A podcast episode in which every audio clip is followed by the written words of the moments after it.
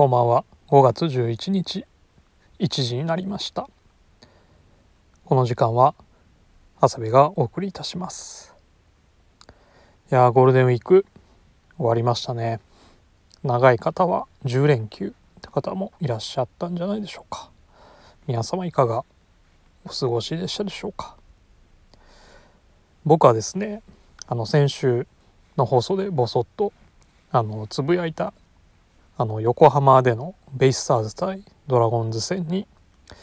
行かせてもらうことができました。しかもですね、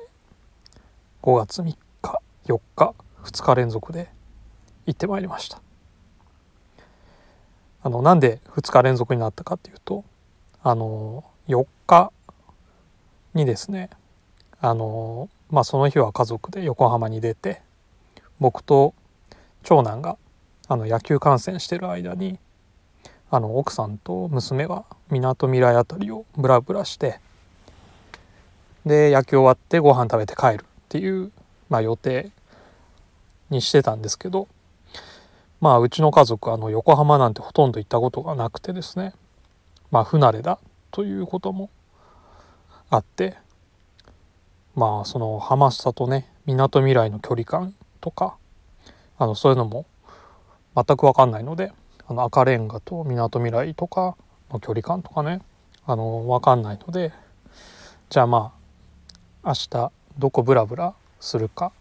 していいか、ちょっと下見がてら野球見てこようかなっていうことで、4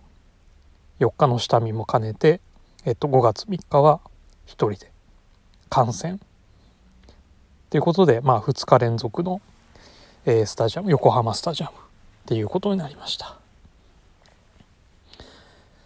いやー、ゴールデンウィークでしたからね、もう本当にみなとみらいのあたりはもう人でしたよね。球場もね満員でしたけど、浜下から赤レンガ、あとみなとみらいまでの道はもう人の列がね途切れない感じでしたからね。あまり人混みとか好きじゃないんですけど、久しぶりに皆さんが休みを満喫されている姿、街がねにぎわってる雰囲気見て、ちょっとねウキウキしましたね。久しぶりなんで、もちろん皆さんねマスクもしてましたし、あらゆるところにねアルコール消毒もあって感染対策は取りながらだったんですけども、街に活気が戻るっていうのは、非常にいいことですね。横浜スタジアムもいい球場でしたね。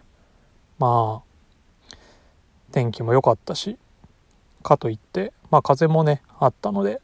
暑すぎることもなかったし、普段はねお酒飲まないんですけど、ビール飲みながらの観戦っていうのもねなかなか良かったですね。席はですね、ウィングシートっていう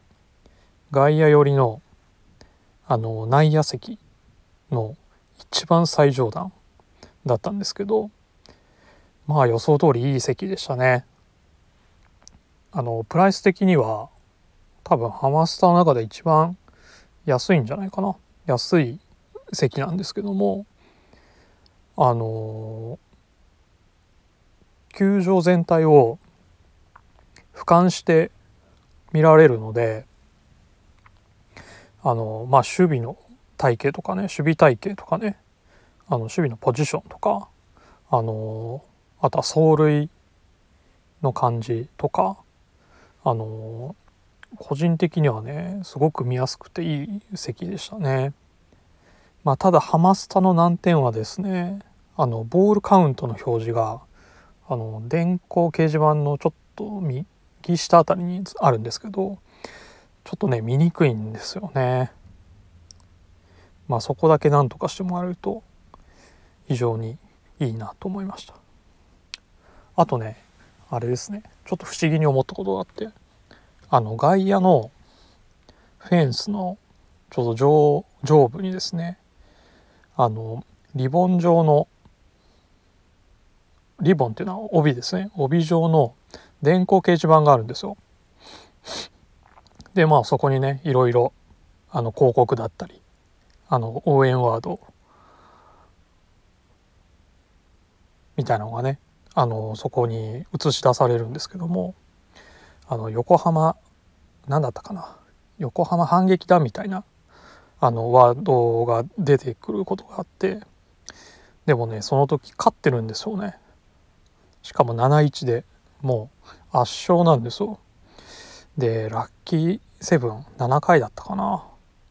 そこの電光掲示板にずっと反撃だみたいなワードが出てて、これ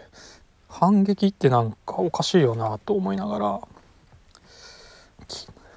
思ってたんですけど、なんか横浜ベイスターズってまあ申し訳ないですけど最近ちょっとB クラス続いてるので、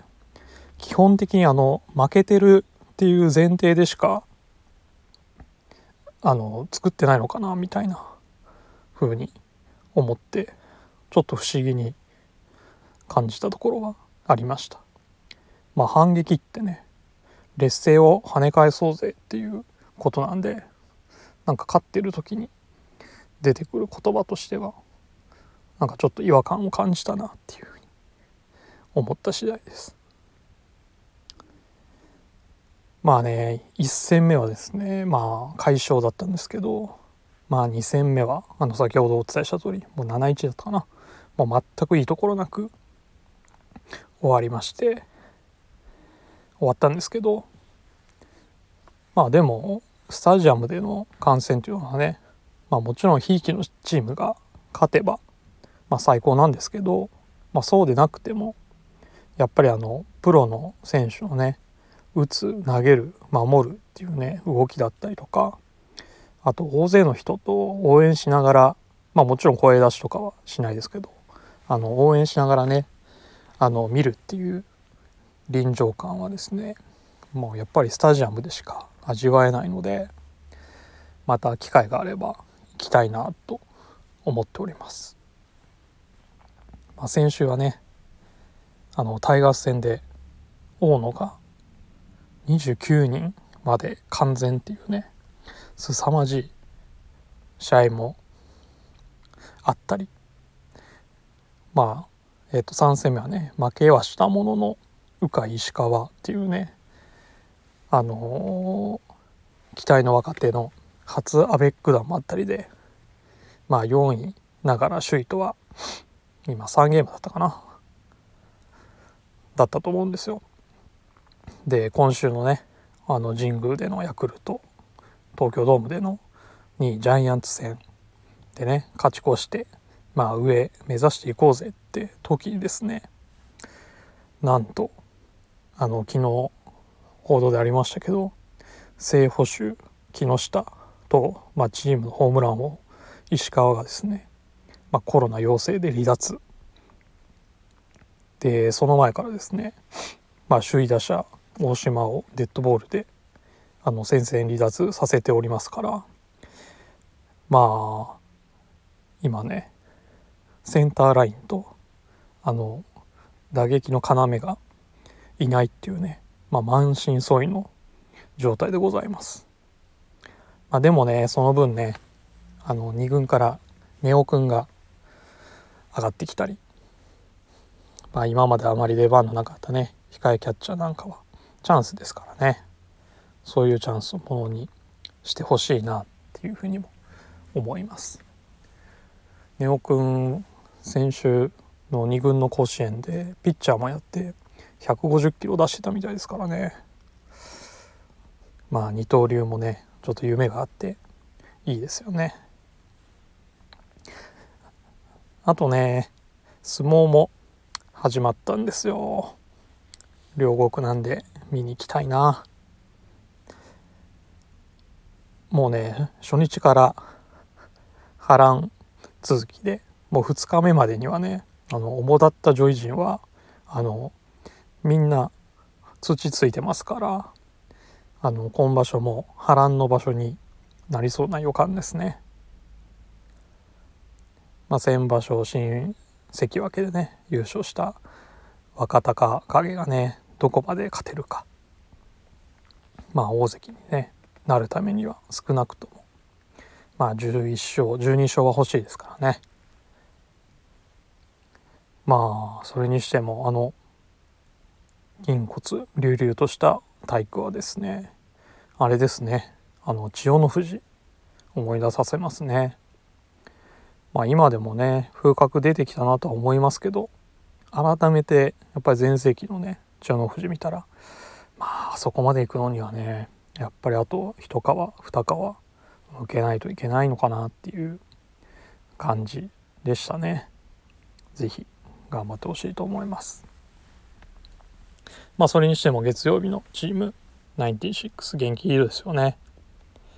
昨日も言ってましたけど、年長のねお客様にいろいろ教えてもらったりしなが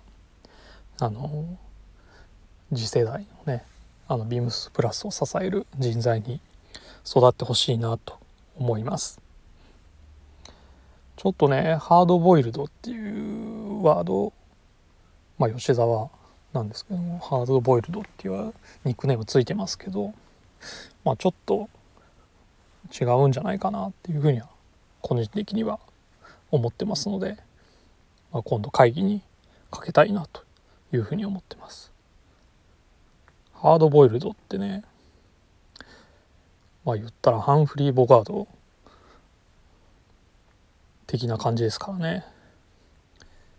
ちょっと吉沢君の普段の服装からは違うなっていうふうには個人的には思っております。あと僕もリチャードのモテ服話聞いて早速シャツ買いましたよ。僕はねブルーじゃなくてピンクですけどね。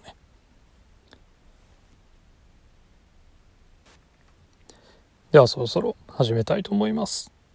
長谷部慎之介のオールナイトビームスプラス。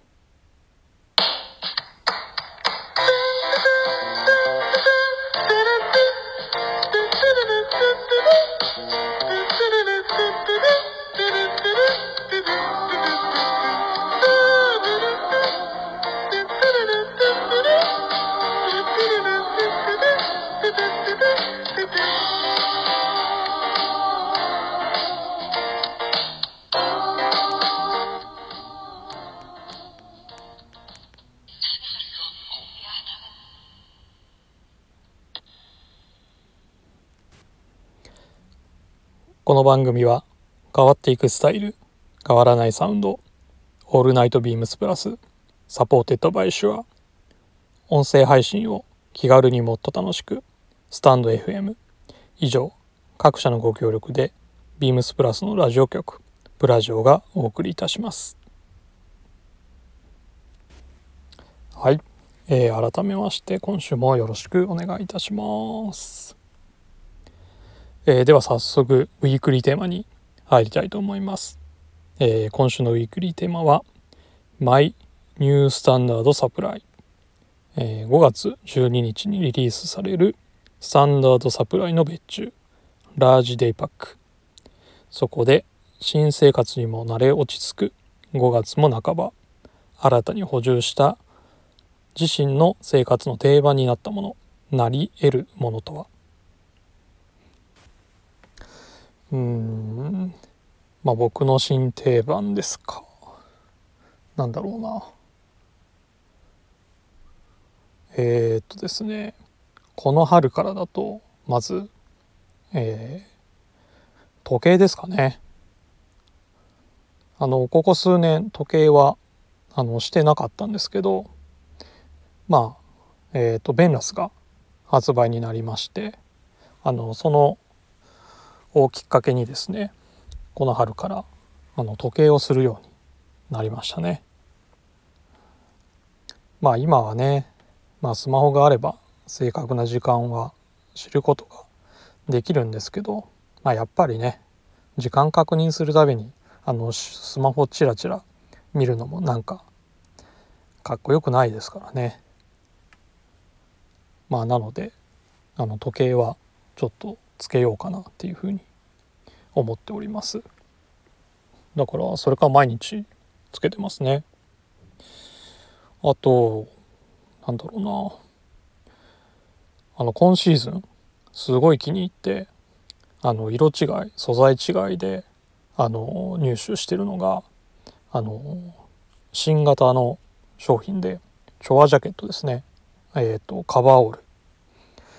これ最初の方に紹介して、最初にねミリタリーヘリンボーンのオリーブを手に入れたんですけど、この生地がですね、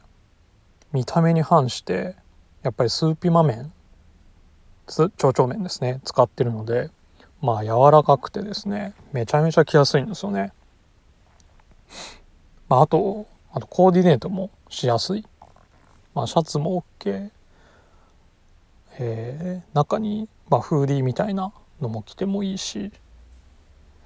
非常に合わせやすいんですよね。あと洗った後の風合い、天日干ししてるんですけど、やっぱりね微妙に色がね変化していくんですよね。それがねちょっと本当の古着っぽく感じになってきて、この生地すげえいいなと思って、これ色違いでチャコール、ほとんど黒なんですけどがあるんですけど、もうその色でやったらすげえいい色出るだろうなと思って、色違いで、チャコール買ってですね。あと素材違いでキャンバスのオフホワイト、これもねやっぱこの春の時期にデニムと合わせたりねしたらすごくいいなと思って、オフホワイトのキャンバスも手に入れまして、合わせて同じ形のチョアジャケットが3枚今手元にございます。それまではね毎日オリーブのヘリンボーンを着て洗ってっていうのをねうち夜洗濯することが多いんですけど、帰ってきて、洗濯して洗ってで翌日また着るみたいなねのをねかなり続けてたんですけど、今はね3枚あるので3枚で着回しております。先ほどお話ししたリチャードおすすめのモテ服のストライプのシャツのピンクなんかにもねすごく合ってて、僕はすごい気に入ってコーディネートしてます。なので今はね、3着で着回すことができてるんで、今はほとんどチョアジャケット着て、出勤してますね。なので新定番といえばチョアジャケットですかね。はい。というのが僕のこの春の、マイニュースタンダードサプライっていうところでしょうか。商品番号をお伝えいたしますね。ミルチョアジャケットは商品番号 3818-0158 3818-0158、 これがビームスプラスヘリンボーンツイルミリタリーチョアジャケットで、コットンキャンバスはですね、3818-0159 3818-0159、ビームスプラスコットンキャンバスミリタリーチョアジャケットで、ベンラスですね、別注のタイプ1、商品番号が 3848-0003 3848-0003、ベンラス×ビームスプラス別注タイプ1でございました。皆様の新定番も、レター、ツイッターなどで教えてくれたら嬉しいですので、どしどし送ってください。続きましてこのコーナー参ります。長谷部のこれはいいの前にですね、レターいただいてますので、ご紹介したいと思います。ラジオネーム親子でプラス愛かっこ父さんからですね、長谷部さんお久しぶりです。毎週楽しみにしています。火曜日に引っ越して一段と一人語りがいい雰囲気になってきましたね。長谷部のこれはいいというコーナーをリクエストしていながらあまりリアクションをしなくて申し訳ありません。だいぶ前ですがループイラーのカーディガンを押してくれてましたね。季節の変わり目にとてもハマりそうなので検討中です。これからも長谷部さんの金銭に触れたものを紹介してもらえるのを期待しています。いつも応援いただきありがとうございます。つい先ほどですね、グラマラス部長にちょっと火曜日しんどいわっていう LINE をしてなだめられてたとこだったんですけども、火曜日になって一人語りが板についてきたようであればもう少し火曜日で頑張らないとなと思います。エクストラライトプラスのカーディガンはこれからの時期、室内のエアコン対策なんかにも活躍しますし、これから発売になるウェアハウスのプリント T シャツだったり、ビームスプラスのボーダー T と合わせて、サージュデクレのねアスレチックショーツなんかとも合わせてもらっていいかなというふうに思います。ちょうどですね今日このループイラーのカーディガンと同じ素材のものを紹介しようと思ってたところだったんです。本日は2点ご紹介いたします。まず商品番号 3803-0002 3803-0002、こちらはループイラー×ビームスプラス別注エクストラライトプラスショートスリーブスウェットで、もう一つが 3825-0077 3825-0077、ループイラー×ビームスプラス別注エキストラライトプラススウェットショーツ、セットアップでのご案内になります。先日イベントもありましたし、散々ねこの素材については触れてきましたので、もう皆様聞き飽きたかなと思いますし、すでにご存知だとは思いますが、実はですねループイラー店頭に並んでる以外にですね、オンライン限定のブラックというのがございまして、こちらはですね店頭で目にしないですから、もしかしたらご存じない方もいるかなと思いまして、今回はこの2つのブラックを紹介したいと思います。オンライン限定といってもですね、お取り寄せだったりとか試着申し込みはできますので、気になる方はぜひスタッフにお申し付けください。ブラックっていうのはね、カラーとしては定番中の定番だとは思うんですけど、実はアイビーだったりとか、プレッピーのスタイルっていうのにはブラックの服っていうのはねあまりないんですね。なんていうんでしょうかね、ブラックってどっちかっていうと不良の色ですので、当時はあんまりアイビースタイルとかには取り入れられてないっていうのもあるんですね。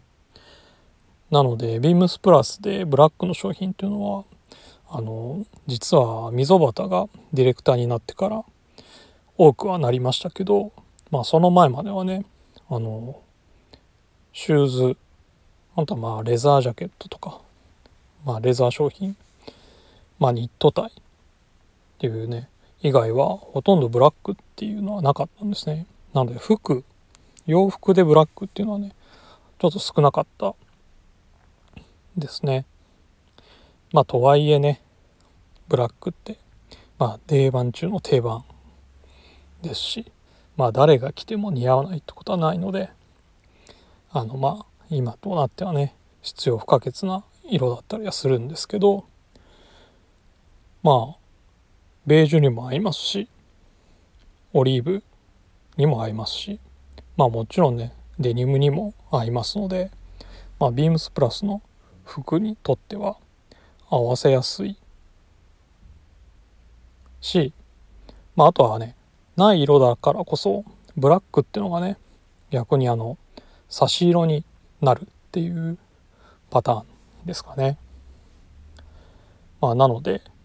あんまりビームスプラスでお買い物されてる方、黒の服持ってない方もしかしたら多いかもしれませんので、まあこれ機会に黒っていうのをねちょっとお試しになっていただくといいなと思います。まあセットアップで持っていればもちろん普段はね、まあ、上下別でコーディネートで使ってもらって、まあ、あとはねオフの時はですね、まあセットアップで快適なおうち時間を過ごしてもらうことができますので、ぜひ上下で揃えていただくといいなって思います。レターを送るというページからお便りを送れます。ぜひラジオネームとともに